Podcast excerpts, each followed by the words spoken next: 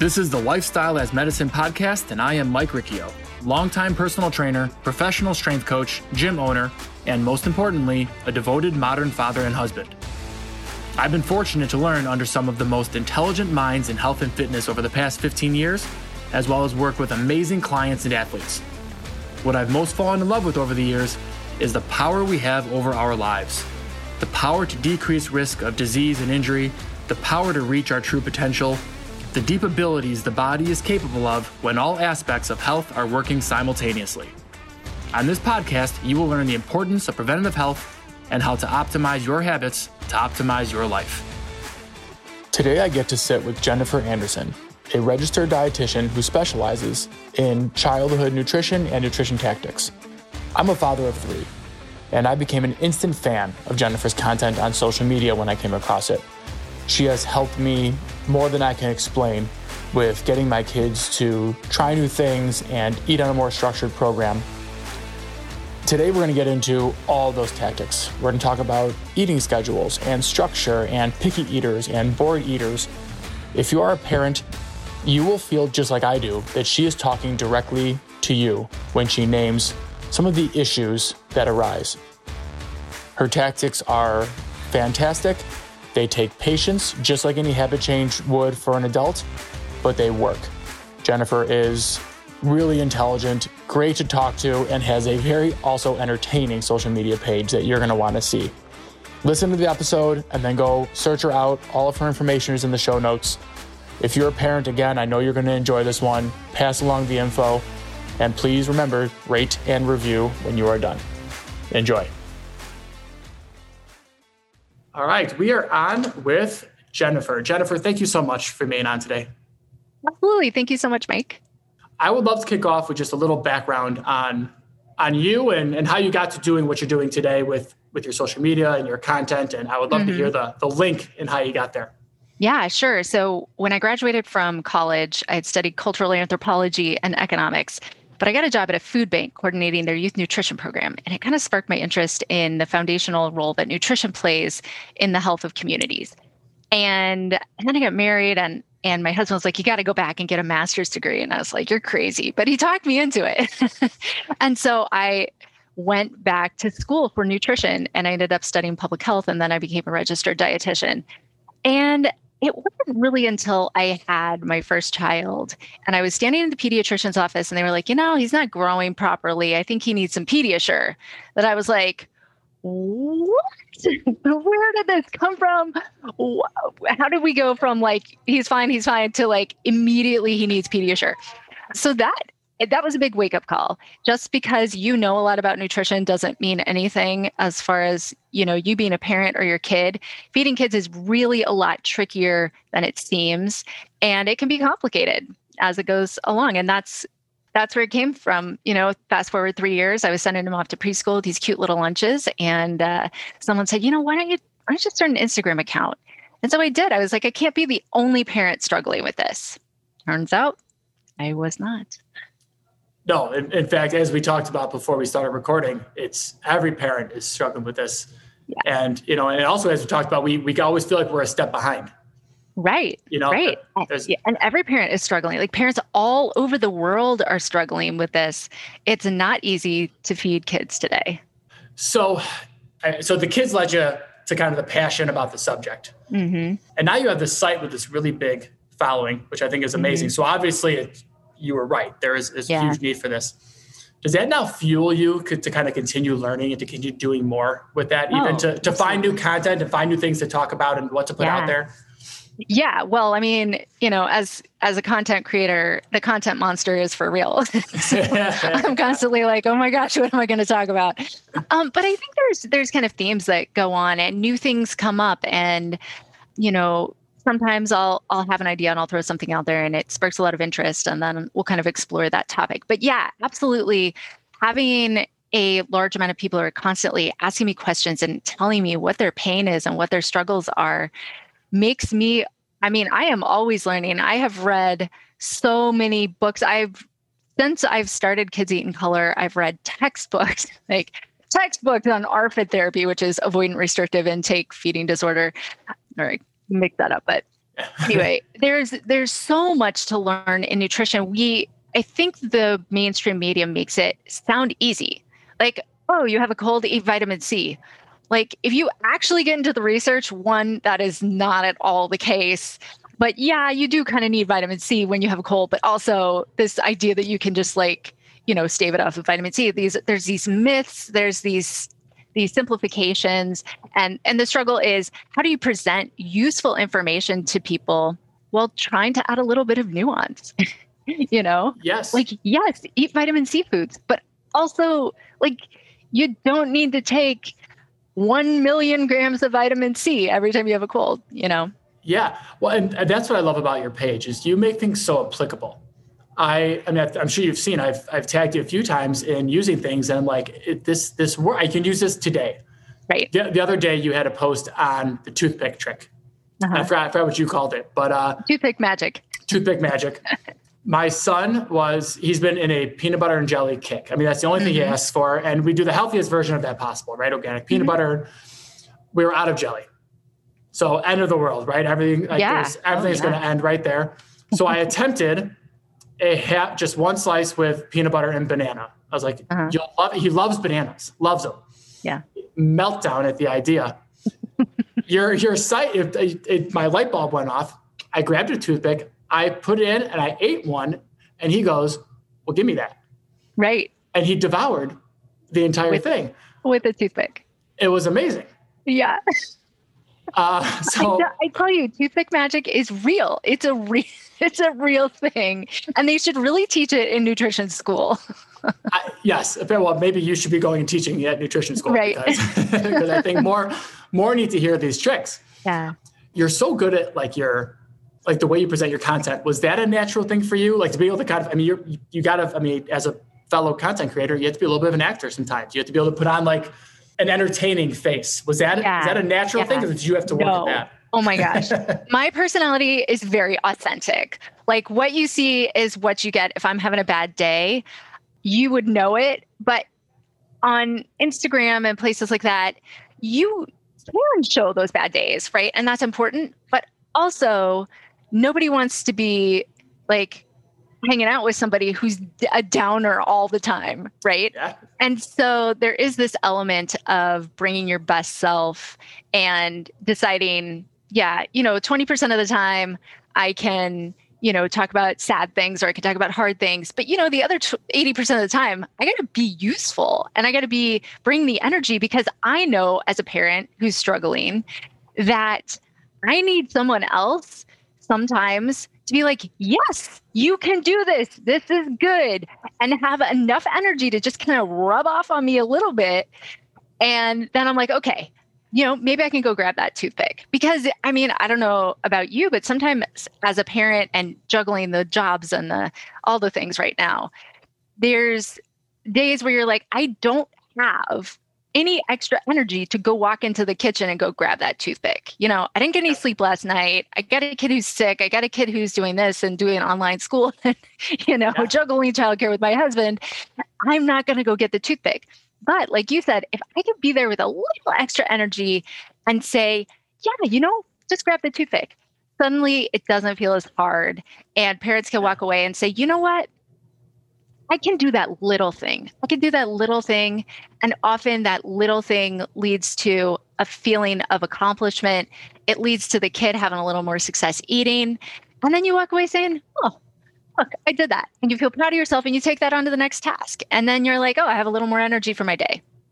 You know, something you just brought up that just made my light bulb go off the impact you're having on parents and their ability to repeat things and to not stress as much you know, and we're going to get into the science of the kids here in a minute.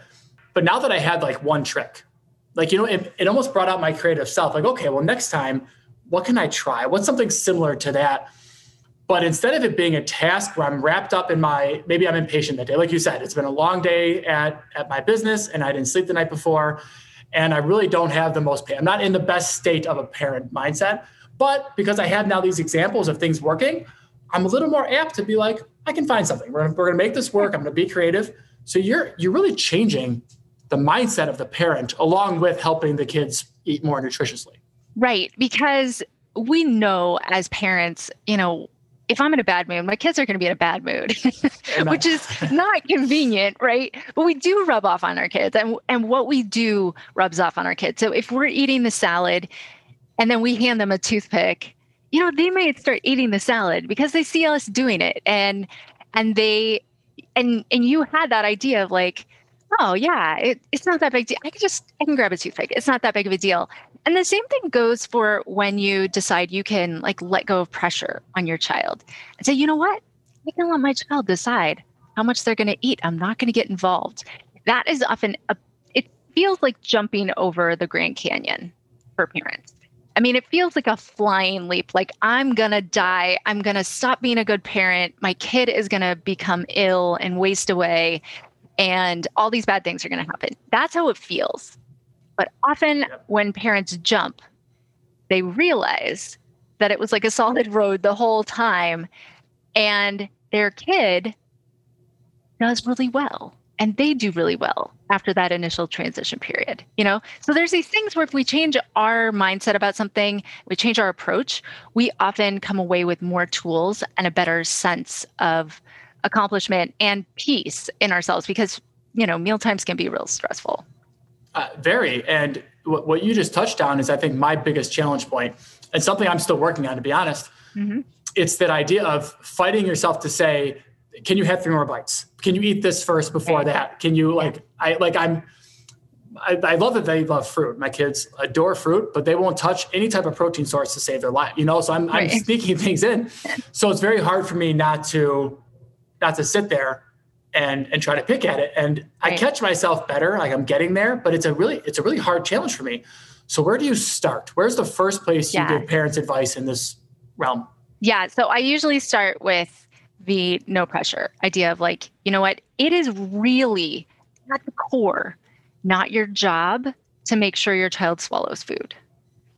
Now, there may be times where there's a medical condition you have to, you know, your child may need a feeding tube or something like that. In that case, it is your responsibility. You got to do it. But that's like a, a minority, right? In the rest of the cases, you are there to be your child's eating companion. This idea comes from Ellyn Satter, who's the creator of the Division of Responsibility in Child Feeding and and she describes like we want to be the companion of our child sitting at the table and it's our job to help them listen to their body what is their body telling them because this is the tool that they need in the 2020s right mm-hmm.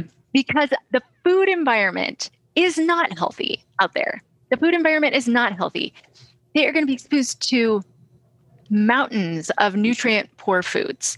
They are going to go to parties where there's just massive amounts of food. They're going to go to restaurants where there's, you know, two or three servings on a plate. And what we want to help kids learn to do, and, you know, at the same time, there's also kids who don't really have a sense of hunger and they're not necessarily eating enough, which is the case with my kid. But what we need to help kids do is quiet and listen and learn over time to hear what their body is telling them without any baggage. Because, you know, we live in a diet culture, there's so much baggage, and all that baggage. This is good food and that's bad food, and this is high calorie and low fat and high fat and blah, blah, blah. I mean, you name it. Mm-hmm. All that makes it harder. It's all noise. It's all noise, and it makes it harder for the child to listen to their body. But if the only thing that you can do is model good eating, model, and by good, I mean a variety of foods, right? And teach your child to listen to your body, that is probably the most important skill that you could ever give them for a lifetime. Because learning to eat what your body wants is a skill that helps you nourish your own body. It helps you stand up for yourself. And it also is a skill that you learn to take with you your whole life because you're confident in what your body needs. And when someone says, uh, oh, just try it, maybe you'll like it, in re- you know, in a social relationship, it related to drugs. I mean, who, you know, this yep. these things comes up in kids' lives. Yeah. We need to give them that ability to know themselves and be like, no, you know, I actually don't want that. That's fine. And and if we've given them that chance six times a day, three meals and three snacks for their whole childhood, by the time they're 18 and they leave, they're going to feel a lot more confident in what their body wants and how much to feed it and what to do with it. And so, you know, now my kids are five and seven, and they're saying, like, every once in a while, I'll still pull, like, hey, you really need to eat this, putting on a little pressure. And my kids look at me like, you are so crazy. That is not like, you can't tell me what my body needs. the other day, my, my five year old was like, I know what my body wants. And I was like, uh, it's fair. You you got me. So I think that's a skill that like gives them long-term health. I love the link you, you made to the future, which is also a question I had for at some point. But I'd like to get into the food because I love that. So food choices from the parent side within the home still becomes a thing, right? Because yeah. you, you like you said, it's they're, they're not going to escape it in the world we live in. Eventually, they're going to leave the house and go to friends' houses and sleepovers mm-hmm. and stuff like that. So, in terms of within your household, are, are you just trying to present the most nutrition, most nutrient dense and variety of foods you can, and just hope that eventually, if that's all that's available, they're eventually going to make those choices? Yeah, um, I mean, I mean, here's the, here's the thing. Right now, in a pandemic, I am trying to survive. I I am, you know, the month of December for my family was a survival month that meant we ate probably twice as much takeout as we've ever eaten. We ate more convenience things than we've ever eaten. And that's okay. Sometimes we have these survival times. And and when I look at survival times, I think of like harm reduction. How can I how can I buy the best convenience food that I can afford? How can I get the best takeout that I can afford? How can I do the best I can with my capacity which you know when my kids were little there were some really rough times and we had cheerios for dinner which you know that's not even a balanced meal right. But you know what? It got us through those times. And now our meals, you know, those meals that are like not very balanced are more like eggs and toast, which is actually a pretty decent meal. So, you know, we have to we have to look at these recommendations within the context of real life and real life scenarios and so yeah sometimes we have these survival menus and then the rest of the time i'm i'm really focused on it and this is what i do with my real easy weekdays i kind of balance this aspect of like we don't always have time to cook so yeah you know it's okay to actually go buy a pizza crust and make a pizza at home and serve a side salad and teach kids yeah you could put broccoli on a pizza or you can put bell peppers on a pizza I think pizza is a great vehicle for introducing veggies to kids. And we can make that at home and we can have a really fun time and it's good. But like in Real Easy Weekdays, it's all about vegetable exposure. How can we get as many colors into our diet on a regular basis as possible? Because the more kids see it, the more they're likely to eat it. The more they see it, the more they're likely to think it's normal. I mean, one of my kids really, really, really likes braised kale. I feel a little proud, but also I feel mostly lucky because I've been a parent long enough to know you win some lotteries and you lose some lotteries. All right. My other kid, eh, you know, it's a hard sell for him, which is fine. He's learning to like it. But he takes, you know, about three years of food exposure to learn to like a new thing. So I think a lot of this is the regular exposure. Like, what are you eating as a parent? And what are you feeding your kid? Are you making them a special meal? You got to stop doing that. That's one of the things that I really help, help parents learn is we don't just cater to the kids. As soon as they start catering, they start losing their exposures, and exposures is what they need. So that may look like you know making a meal and having some of those nuggets on the side. And yeah maybe they only need eight nuggets that meal but they still got the exposure to all the other foods that everybody else at the table was eating. So for extreme picky eaters you know maybe they're only going to eat the nuggets and a lot of the families in my better bites program are in that boat where they have kids who only eat five foods but we still got to keep giving kids those exposures. Yeah. Were you a kid only eating five foods? I, well, my son, my my three year old is who I'm thinking of right now. No, I was I was the opposite. I was a kid that oh, okay. everything. Yeah, okay. I, I, I, had the opposite problem. I couldn't I couldn't shut it off. But that's my three year old, and I and again, I feel like you're speaking to me in a lot of your posts. There there's five or six foods, mm-hmm. and and when we you know there's there's organic chicken nuggets, but we try to put some some doctored up green beans of some kind, you know, on the, just on the side of the plate. Yeah because once out of every eight times he'll eat them. Right. But seven out of eight, he'll look at him like I can't believe he'll actually you know he'll he'll try to push the entire plate away just to get away from the green beans. Yeah, yeah. So it's a work in progress, but I'm but I definitely I'm raising one of the kids that you're talking about. Yeah, but what's amazing is you're sticking with it, right? You're saying, okay, I know this is a sometimes food for him. And when I say a sometimes food, I mean sometimes they eat it, sometimes they don't. You know, the green beans, they're sometimes food, but sometimes he does eat them. Yeah. And the other seven times, he's still getting exposed to them. And, you know, maybe you could put a little plate on the side and be like, you know what, if you don't want them on your plate, go ahead, just put them to the side. That sort of no pressure, I think, is really going to serve him well over time because some kids need more time. They just need more time to be able to learn to eat a wider variety of foods. And that's what we go over in my Better Bites program, which covers even advanced methods for how to get kids to try new foods because you know when you only have five or six foods you're generally an extremely picky eater and it's really hard for you to learn to try new things like that that can be a really scary disgusting or just like overwhelming experience and so we break it down how do you do that in a way that helps the child try a new food in a positive way where you're not forcing it down your th- throat or bribing them into mm-hmm. trying it or something like that. Yeah, well, and, and, bribing, that's, I have a question I have for you too. Um, but first, when do you think food choices from the child start to come into play? You know, like I told you, I've got a, mm-hmm. my stepdaughter's 10 and then my boys are three and one. Mm-hmm. You know, we're, we're slowly try, you know, my, my stepdaughter wants to demand what she wants to eat. Mm-hmm. So, you know, when is it okay to start giving kids at what is there an age is there a typical red flag you look for you know is there, is there something you look for when it's like okay the kid can start making their own choices with food yeah so i think of it as a continuum so you know obviously when babies are born they have no choice you're getting breast milk or formula and that's that's it and then they start to be introduced to food. And then as they become toddlers, they start to have opinions and they start to either eat or not eat various things. And then as they begin to kind of head toward the preschool years, they just want to express their opinions, right?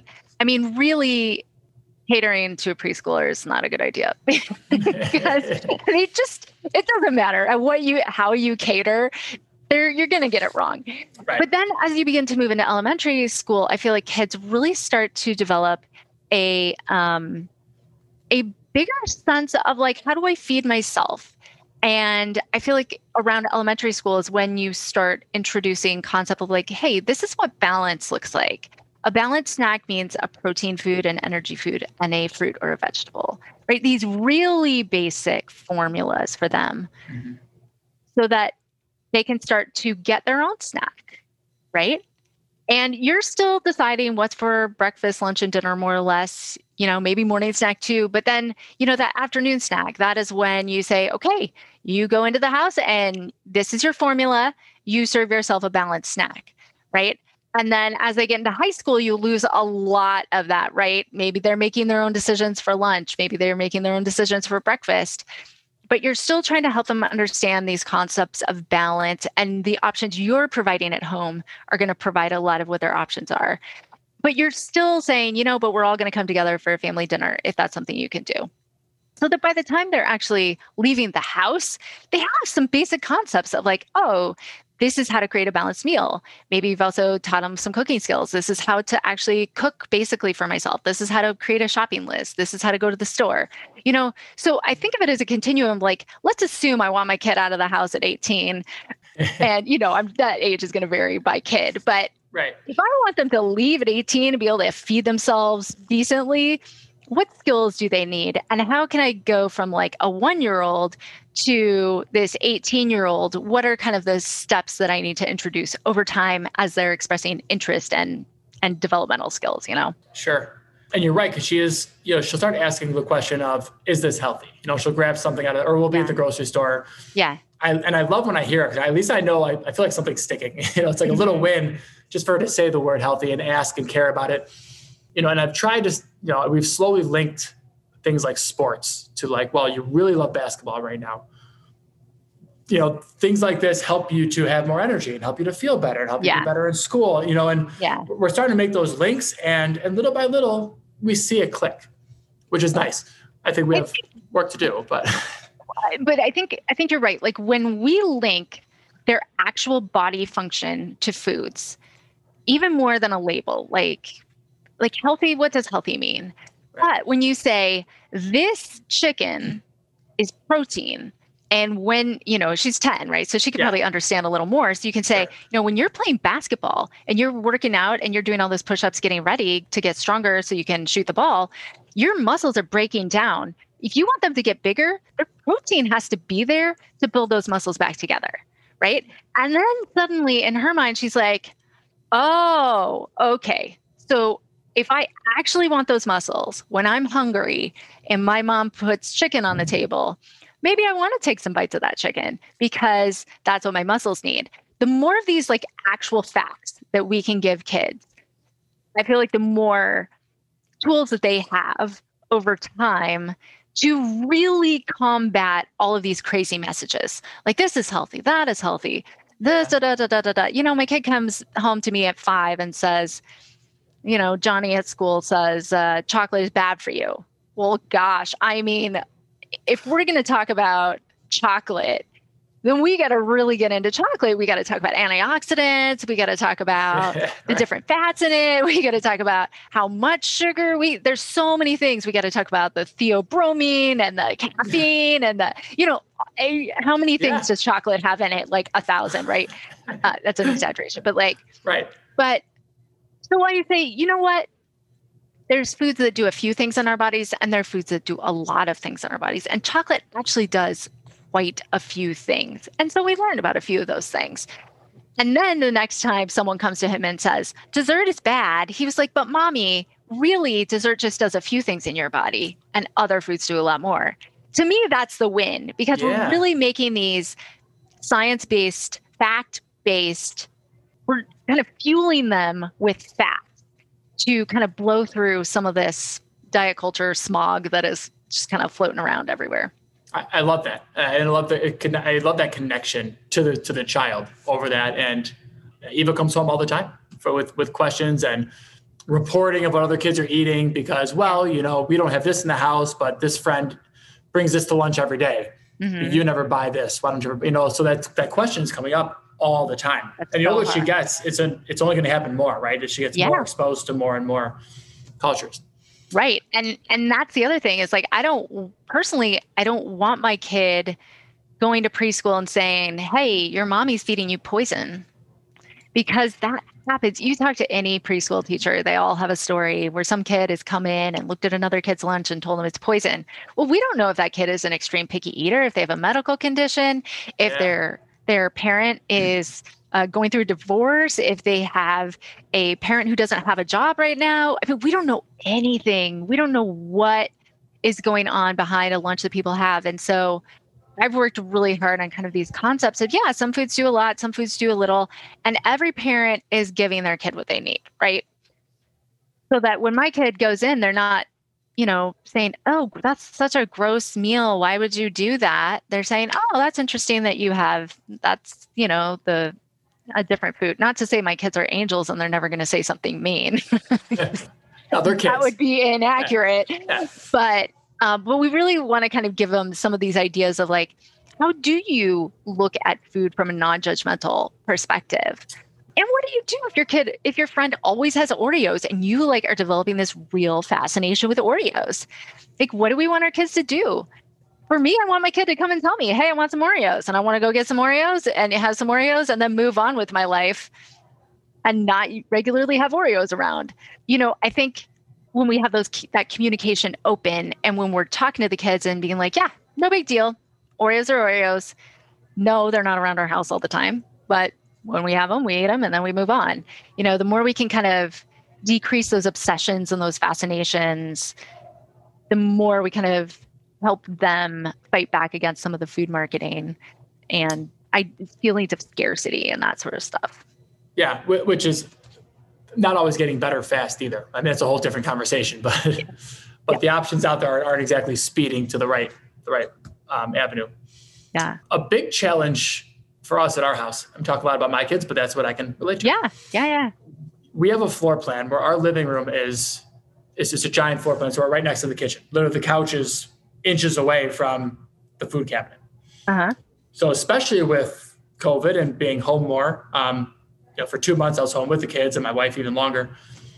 Yeah, we definitely ran into the the bored eating yeah category where it's they can see it right the fridge is right, right there right, the, the right. thing of bananas is right in the middle of the counter so every time they get bored for a second they're asking right so we've and, and we, we still struggle with this this is still a challenge of you know it's it's it's it's nonstop throughout the day we feel like it's it's only being almost almost like becoming like an obsession to just kind of constantly eat throughout the day Right. We try, I try to get the kids in the basement just to get away from that floor sometimes, just to, you know, do, do different things. Yeah. Yeah. What is your stance on, on kind of bored eating and how to yeah. maybe create better structure? Yeah. Um, so, right. So I know what you're saying. And I think a lot of parents are really struggling with this, families. I highly, highly, highly recommend kind of a structured form of eating where we eat formally. We sit down and we eat a balanced snack but those are served routinely. So we use kind of a, a, rough schedule. Now, when I say schedule, some people are like, oh my gosh, I don't do schedules. It's fine. You don't have to do schedules. But my guess is most parents are, are doing breakfast, lunch, and dinner. And then their kid needs a mid morning snack. And they also need a mid afternoon snack or an after school snack. But these need to be formal eating opportunities.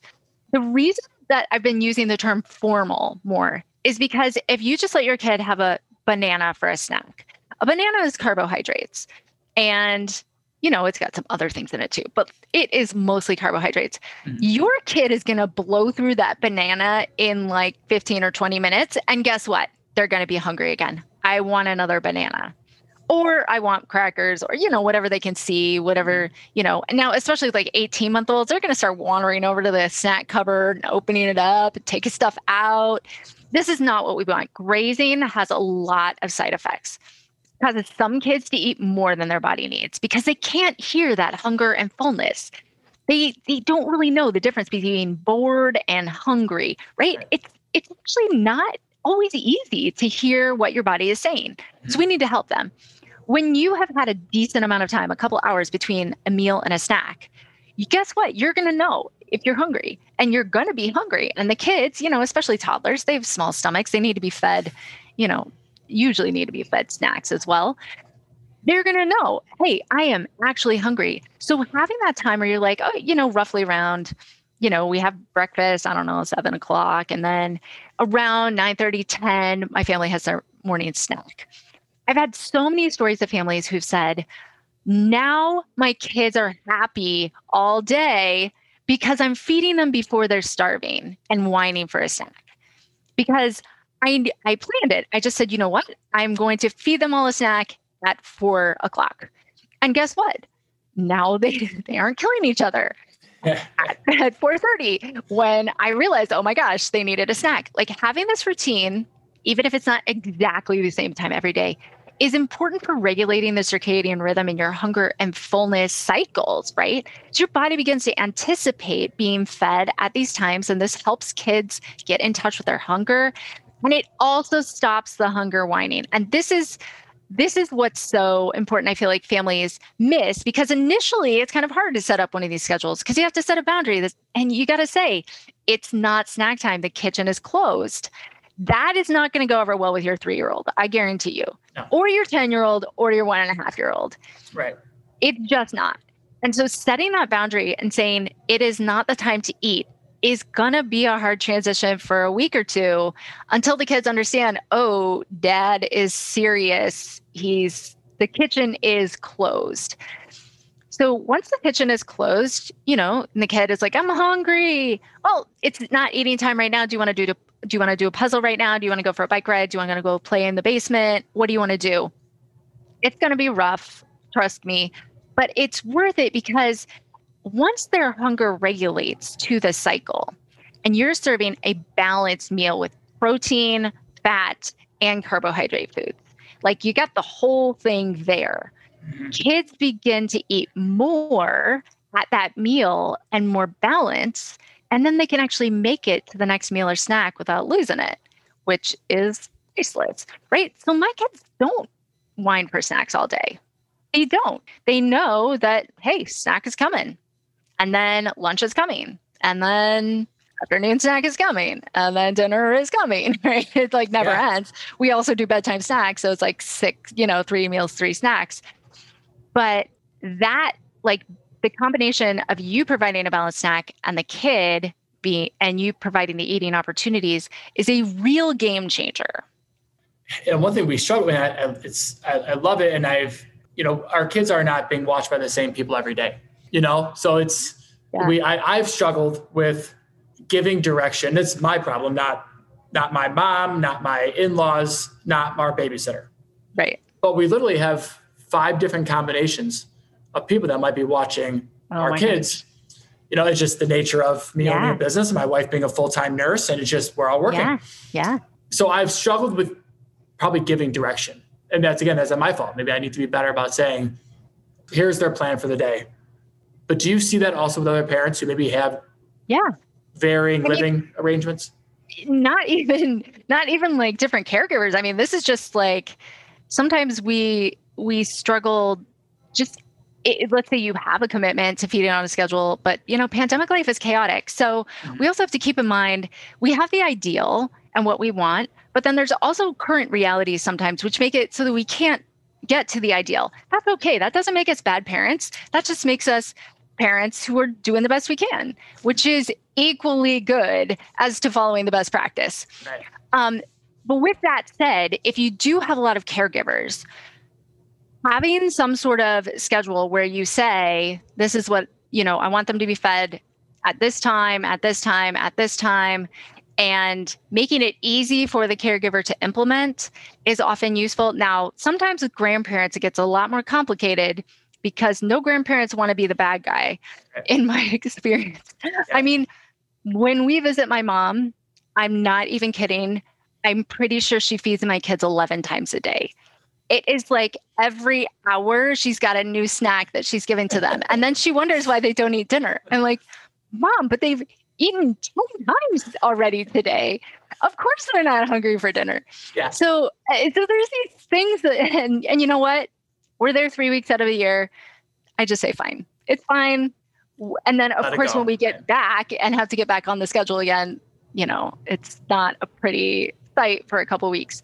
But but yeah, so you, so you always have to balance this. And sometimes when, you know, maybe parents are providing free childcare and you really can't tell them what to do, in which case you just say, you know what? This is what it is. And I'm going to accept that. And I'm just going to move on. And I'm going to say, and I understand, yeah, that's going to cause some boredom meeting and and, you know, maybe it's not the best, but it's okay because this is what's best for our family right now. So we always have to balance that. There's the best practice, and then there's our reality. How much of the best practice can we do in our reality? And we have to be okay with that because our reality is real. like that is what matters is our reality, not the best practice. Yeah. And this idea of it being difficult for children, it's difficult for adults. The idea of, of having structure, I mean, I work with adult population, so you know, weight loss is the most common thing that comes into a gym. That's the most uh-huh. common goal of any adult is weight loss. So the idea of you know, and I do the same thing of trying to you know to differentiate the, the idea between bored eating and what your body actually needs. I, I have adults that really struggle with those concepts of the difference too. So the idea of, of a logical adult that can't get themselves to understand, of course, a child would have difficulty with it. And you know, and I love that you touched on the idea of burning through the carbohydrate you know, the adult world feels hunger, but then reaches for what they want, right? It's like a it's kind of like a brain trick. Well, I know I need something, but here's what I enjoy. Right, right. So again, if an adult's going to do it, of course a child is going to. Yeah, I mean, our bodies are designed to survive, which is awesome. Yeah. Right. I mean, I have a really deep appreciation for survival, right? yes. Um, we should never discount our bodies' drive to survive. And yeah, like often parents will come to me and say, My kid is sneaking snacks, my kid is sneaking mm-hmm. treats. The number one reason that I find kids are sneaking snacks is because they're hungry. They're hungry. And they're gonna they're going to eat the most calorie dense, easy food that they can get to feed their hunger. Like that is again, they are wired to survive. And the fastest energy source that they can get to satisfy their hunger is what their survival wants, right? So, of course, if you have any cookies or candy, like they need that, they need the calories they, and they need it really quick. So, I always recommend if your kid is sneaking food, you know, it doesn't mean they're a bad kid. It doesn't mean they're being right. disobedient. It it so often means that they're really hungry and they may not be getting enough fat and protein and calories throughout the other part of the day to get them there and there's a few other reasons too that that come into play but to your point like we are wired to survive and if we're not feeding ourselves regularly we are going to eat the fastest food possible. Just a personal story you know quarantine happened in march. We started you know huge stress in in our family as in most families. You know, we're like working out of our two bedroom apartment, two parents working full time, and then trying to educate the children and keep them sane, you know, eh, crazy stuff. So I went from having a really you know consistent routine, feeding myself schedule, to suddenly my work time goes from like you know, eight to one, and that's my only child free work time. So, guess what I was not doing during that time? Eating lunch, right? I'm not feeding myself. So, suddenly I'm not feeding myself well. Come afternoon, I finally get out of that crunch period. Come afternoon, all of a sudden I'm like just eating potato chips and like whatever crackers, whatever carbohydrates I can find, right? Because my body is like, you starved me and I need some food to survive, right? Whereas if I just eaten, fed myself a decent lunch, then I would have been fine in the afternoon because I would have been, my body wouldn't have been like, you starved me. yeah. You know, so feeding ourselves is so important. If we can teach our kids to care and feed ourselves regularly, that just solves a lot of solves a lot of problems, energy problems, health problems, you know, concentration problems. Yeah, I, it, and it makes it makes perfect sense. And, and the idea of leading by example too, right? Because and you touched on it earlier another way, but kids learn more by seeing than they do by being told, right? Right. So you know we're uh, and, I, have I've met a lot of parents, and I've met you know my I've met my I've talked to my siblings, and you know, it's we have a lot of people that separate what they feed their children versus what they eat themselves. Mm. So, how do you work with parents on the idea of the importance of of leading by example um, and providing the example that they they want their children to follow? Yeah, so I think this is really tricky. There's several influences that have really kind of indoctrinated our thinking. So this diet culture is one you know, this obsession with changing our body size and losing weight and that sort of thing. And that may lead parents to eat certain foods, right? And then there's also this this idea that has been pushed on us dramatically of kid food. That is a thing that marketers developed for foods that are easy to eat on the first bite for kids. And this idea that kids need kid food and they they can really only learn to eat kid food.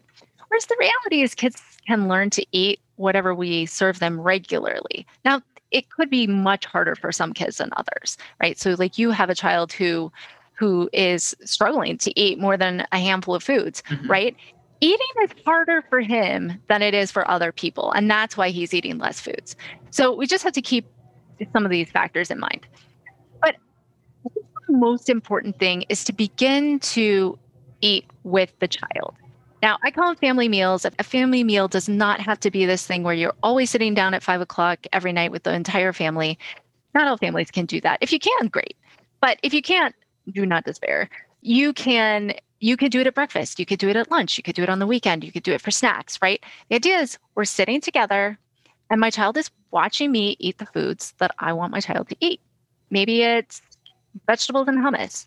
Maybe it's the chicken and broccoli and rice you know whatever that is now if my child is extremely picky i'm always going to make sure always always always that there's a safe food there mm-hmm. on the mm-hmm. table there is a safe a food that they feel comfortable with there may be times yeah. they choose not to eat it and that's fine it's always their choice but it's there it's there for them to say a few things to say you are important at this family meal and there is a food that you can feel comfortable with it's also there to say, this is part of the family meal. It's not a special food for you. Everybody can eat the chicken nuggets if they want, not just the picky eater. And these sorts of changes begin to change the mind of the parents and the picky eater there is just food and we're all learning to eat food over time and we're learning to we're learning to try new foods. So modeling that is so important though. It shows your kid that it's not poisonous, you're not dying. It shows your kid how to chew, it shows your kid how to approach the food, how to get it in your mouth. There's all kinds of things. I mean, eating is not a simple task. It's not like you just get the food and swallow it, right? You got to pick it up. You got to bring it to your mouth. You got to chew it up. You got to move it around with your tongue. You got to do all these things. Then you got to swallow it. Then you got to drink some water. You got to make sure it's all out of your mouth. You know, so right. many things. Your kid needs to watch you go through that as many times as possible.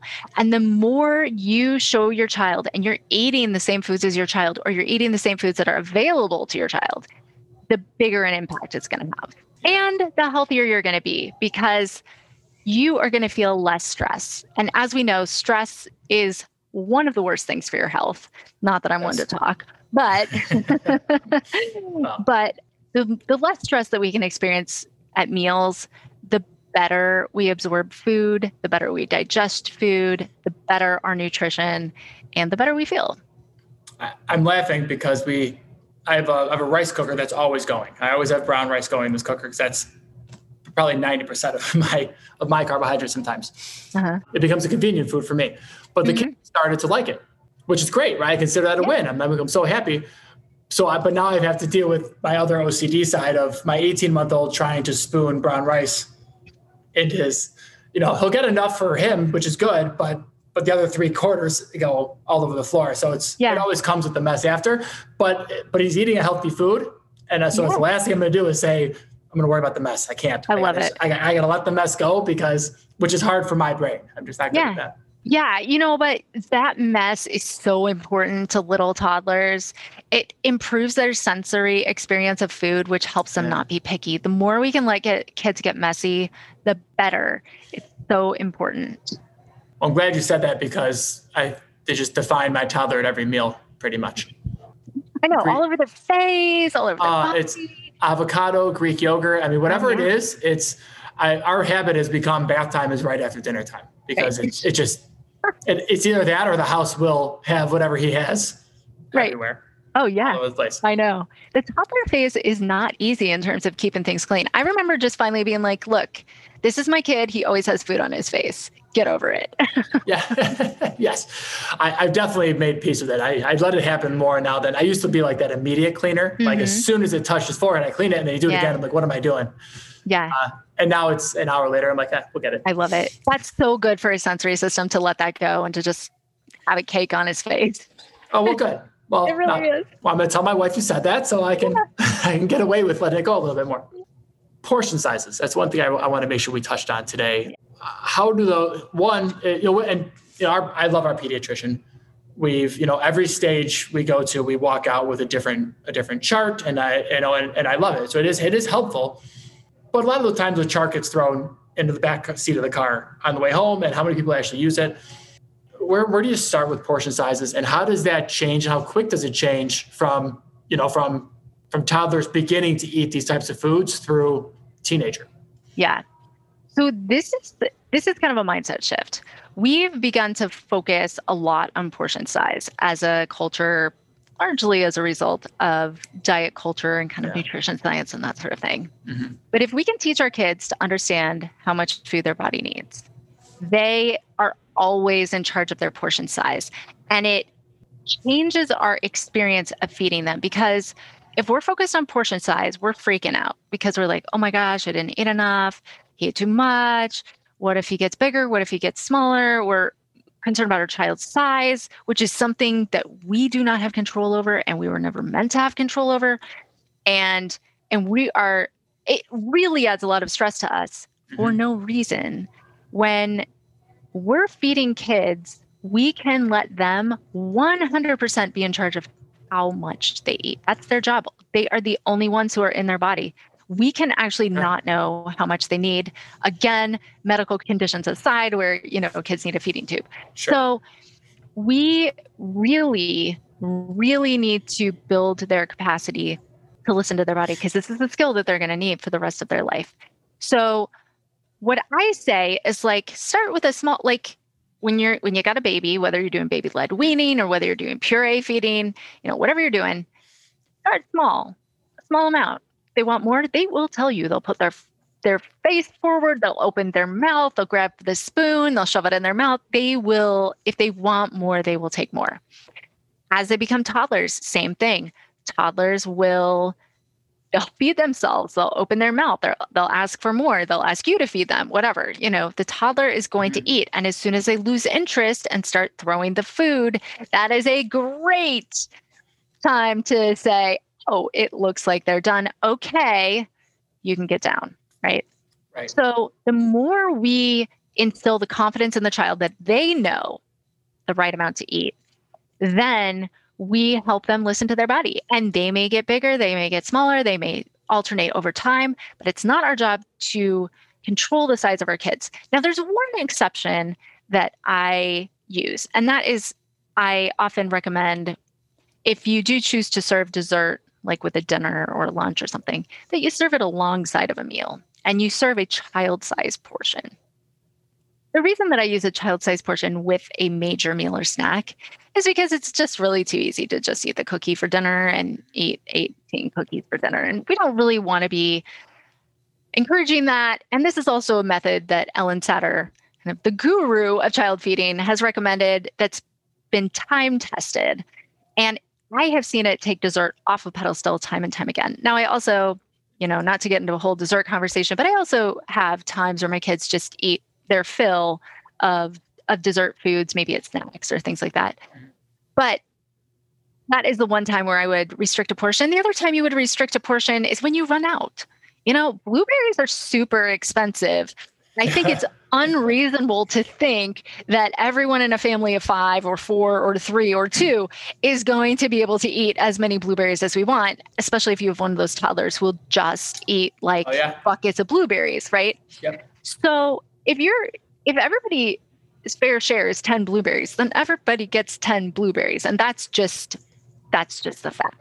And you say there's no more available for this meal, right? So there's times where you set boundaries like, hey, there's no more chicken, we're out. There's no more available for this meal. Would you like some more rice? Having them be able to fill up on foods that are safe for them and be exposed to all the meals, but let them be the decision makers for how much they eat is so powerful lifelong for developing a good relationship with food and also eating a variety and eating the right amount for their body. Well, again, I feel like you're talking directly to me because the blueberries will go in a day. I mean, yeah. and you buy you buy two little whatever quarts they come in and yeah. they're gone. I mean, they're, right. they're, they're gone immediately. you know, my my my question kind of came twofold too because I I'm someone that self-diagnosing grew up with a bad relationship with food. I was overweight. I was a big eater at every meal. It wasn't like I just snuck at night, but I would sneak food at night. But I would also like my parents were not weren't restricted. It was the opposite. If anything, it was a traditional Italian family where just food was a very abundant thing. It was a part of everything. Mm-hmm. But I'd have huge breakfast, huge lunch, huge dinners, and sneak more in between, and sneak at night, and like I mean, abnormal quantities. It was just a problem that carried me into early adulthood. Mm-hmm. Maybe problem's not the word, but and realizing that there could be other factors that you know that that could that could influence it. I guess it's it becomes a it's a it's hard for it not to be a worry for me right. sometimes. Right. To say like, okay, well, do I have to teach portion size? Is it important to? Because if right. I don't, are they going to follow the same issues that their father had? Um, yeah. So it, it's hard for me sometimes to balance. Everything you said makes perfect yeah. sense. Yeah. It's, it's, just sometimes there's this there's this connection that I have that makes it right. a challenge. I think a lot of us have this fear and and there's also like a very strong fat phobia in society as well. Like we think, "Oh my gosh, like being in a larger body is bad and it means I did something bad." Whereas and I recently just did an Instagram story on this. This was mind blowing to a lot of people, but like there's a lot of factors that determine our weight. And there's probably a mm-hmm. lot of factors as you were growing up that, you know, caused you to be eating so much and not kind of listening to your body Yeah. and obviously like i am not in the position to to figure those out but i i think often there are a lot of factors and the most important thing that we can do for our kids so we could teach portion size we could what happens when we teach portion size is we teach them this is good this amount is good and this amount is bad this amount is good this amount is bad but the reality is if you're going through a growth spurt, is this amount good? If you ate so much yesterday that you're not hungry today and you don't eat that much, are you still good? Right. And so we begin to attach these moralities to eating a lot, to eating a little, whereas our bodies are actually in flex all the time. Right. So, you know, yesterday my kids were outside for 10 hours and and they didn't eat a lot. So guess what? They're probably going to eat like crazy maniac adults today. Right. Whereas, you know, maybe they ate like crazy maniac adults yesterday and today they're like they just pick at their food the entire day i could get really worked up and and they could also get worked up because they're like oh my gosh i was bad because i ate so much and that's not the right amount but yeah. then today i'm not eating enough and then my body's going to be in trouble right and so we're adding all this morality and the more of this kind of morality and complication that we add the more soupy it becomes the more we don't really know if it's the right amount or not. But if we say, if we as parents provide the structure and we say, this is when we eat, we eat breakfast, lunch, and dinner, and then we eat our two snacks or three snacks or one snack, whatever works for your family. Right. We had that. And then we also, as the parents, we provide the meals and snacks. We decide what's going to be served. Mm-hmm. And, you know, maybe we take some input for the kids, but, you know, in general, we we decide. And then we also decide where and how we're going to eat. So we're going to eat at a table or we're going to eat sitting down and it's going to be formal when we eat. We're going to be sitting, we're going to be eating without distractions, we're not going to have screens on, right? These are all things that enable kids to listen to their body. And that's our job as parents. It's our job to provide that structure, those boundaries that say, look, you got to figure your body out. That is not my job. That's your job. But it's my job as your parent provide the structure as best I can, which is not going to be perfect, but it's still going to be good. I'm going to provide the structure for you mm-hmm. so that you, as this little person, can listen when it says, Hey, I'm hungry, or Hey, I'm full, right? And we don't get involved. We don't get involved and say, Oh, is that enough? Is that too much, right? We just let them figure it out. And yeah, some days they're going to eat too much, some days they're not going to eat enough. But if we're providing that structure, then we're giving them the gift of learning to listen to their body. And that will help them as they get older to not feel deprived, to not feel like they need to kind of sneak food. We're going to eat with them. We're going to bring it out to the open. If they have a big obsession about something, we're going to, you know, include it into our diet for a little bit. We're going to meet our kids where they're at. But we are really going to provide that structure so that they can learn to grow into their body. Now, we cannot control our children's genetics if they genetically have a larger size body, anything we do to try to give them a, lo- a smaller body is going to be damaging to their them and it's going to cause them to grow go off their trajectory probably in you know a way that would make them unhealthy right? Some people just genetically have a large body. Some people genetically have a small body. This is just the fact. And the more we can get out of the way and just let our child try to give them that gift of being able to live their genetics, the better. I love that advice. I love it. Jen, I want to be cognizant of your time here as we go, but I do want to hear about your Better Bites program. You mentioned it a couple times. I would love to hear more about what that is and who gets involved. And yeah, so my, Better Bites is my my my program for the families of picky eaters, and it basically First, we reduce your mealtime stress. That is my number one goal. Let's get that stress down. So we go over how to create that environment, how to help your child have positive interactions with foods. And then we moved on to advanced methods, how to help your child learn to try new foods. It's the most comprehensive picky eating program there is. It is full of resources to give you the tools that you need to help your child, whether they're minor picky like or whether you're just feeling stressed and you're like they're not that picky but i'm so stressed right I can help you with that. Two, my child eats five foods and I don't know what to do. Feeding therapy didn't work. I need to know what I need to do on a daily basis to help them. I give you that too. So it's really it's really comprehensive and gives you what you need. Now, if you're more looking for like, hey, what's the Cliffs Notes of we ta- what we talked about today? I have a free picky eater guide that talks about mealtime structure, it talks about picky eating, and is super helpful. And that's available on kidseatcolor.com or, you know, TikTok, Instagram, all the all the places where where people are. That was my next question was where do people find you? But I think you just probably listed a bunch. Yeah, yeah. Uh, you know, Facebook, Pinterest, Instagram, TikTok. TikTok is my new place. okay. Well, I will have all those listed in in the show notes as well, so people will be able to go and direct click and, and get right to you. But uh, Jennifer, thank you so much. This has been an absolute pleasure to have you on. Very helpful for me personally, so I know it's going to be helpful for everyone else listening as well. Yeah, thank you so much, Mike. It was great to be here and great to chat.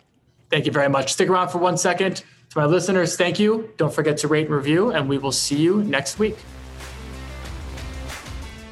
Thank you for listening to the Lifestyle as Medicine podcast. Find more episodes like this at www.lifestyleasmedicinepodcast.com and visit www.mar, M-A-R, healthandperformance.com and at Mar Health and Performance on both Facebook and Instagram for more great content and information about programs. Have a great day and see you next time.